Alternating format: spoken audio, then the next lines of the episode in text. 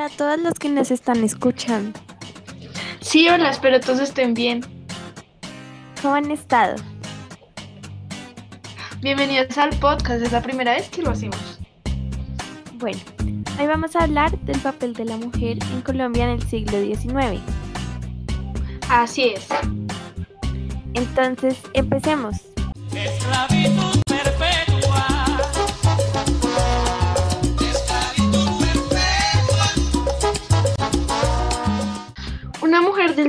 XIX sabía que estaba destinada. Dedicarse a su hogar, no podía opinar ni actuar por ella misma, cosa que no ocurre, pero en menor escala claramente.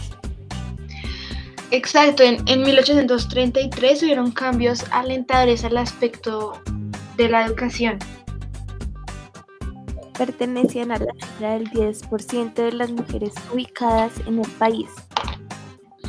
Y a finales del siglo XIX, eh, las mujeres pertenecían al 40% en Colombia.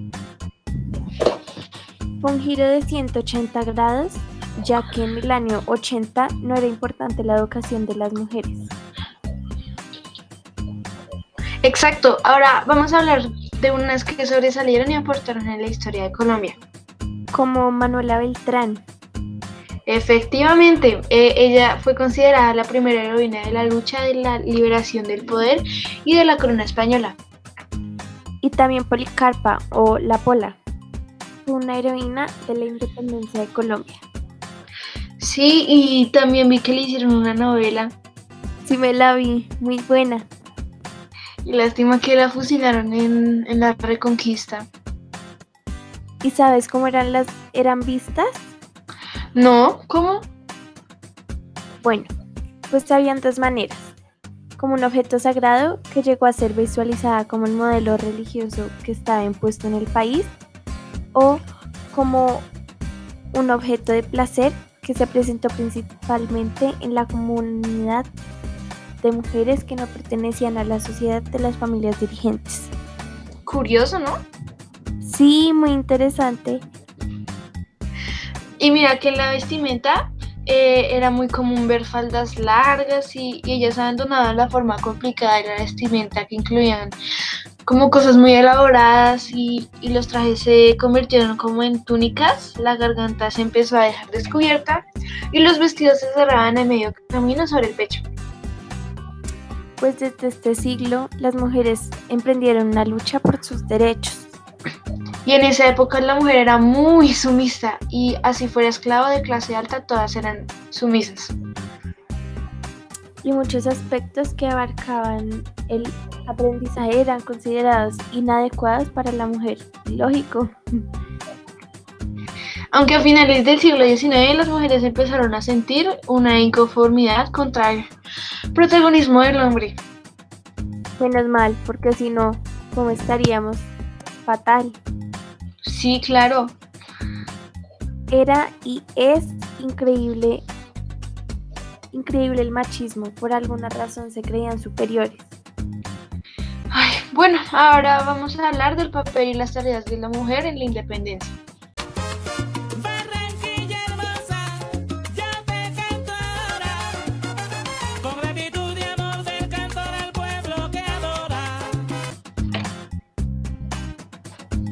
Las mujeres en, en esta, en esa época fueron, ellas fueron espías y participaron en la guerra. Y yo vi que ellas lo hacían escondidas, o sea, se disfrazaban de hombres.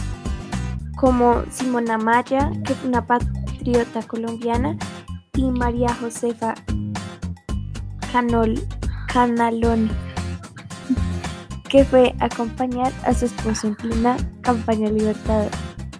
Sí, Y también eran mensajeras, costureras, trabajan en las casas de los españoles y ahí escuchaban la información que se la llevaban a sus esposos que eran patriotas o estaban combatiendo.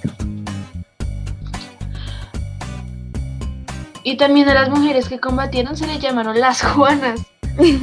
Uy, no sabía por qué.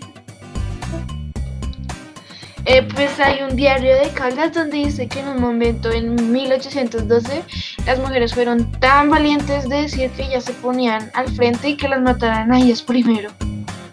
Por fin se le hizo un reconocimiento a la mujer, así fuera para proteger a los hombres. Y también decían que no importaba que pasaran por encima de sus cadáveres y mataran, mataron a sus hijos y esposos, pero ellas iban a dar la guerra por nuestro país. Oh, por Dios, demasiado impactante, Sí, ellas querían buscar la libertad. demasiadas agallas. Entonces, básicamente las Juanas fueron un grupo de mujeres que se incorporaron a la guerra en la campaña y la ruta libertadora para defender la idea de la libertad.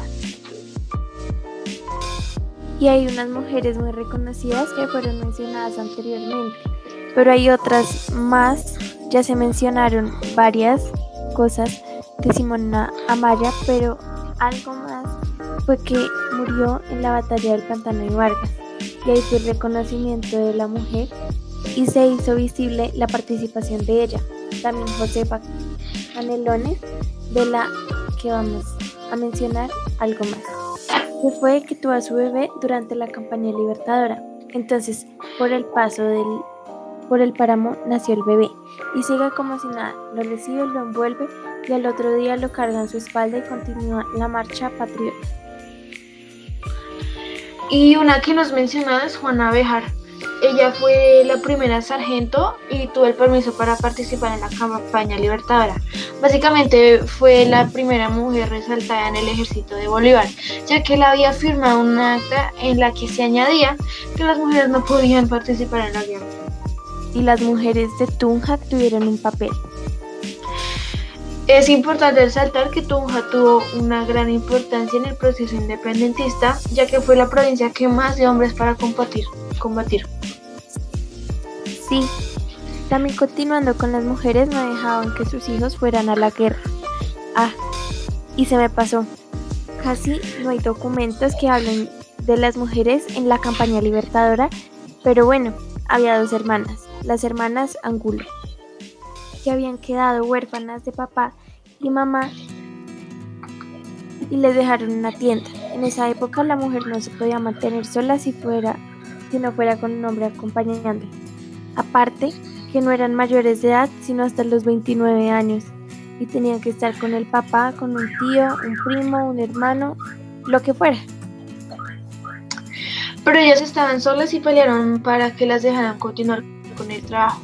Pero el proceso para demostrar que eran mujeres de bien eh, pasó un, pro- un proceso como muy llamativo al punto de estar en España y les mandaron a un corregidor y a un visitador para que los vecinos que vivían alrededor dijeran que eran mujeres vírgenes.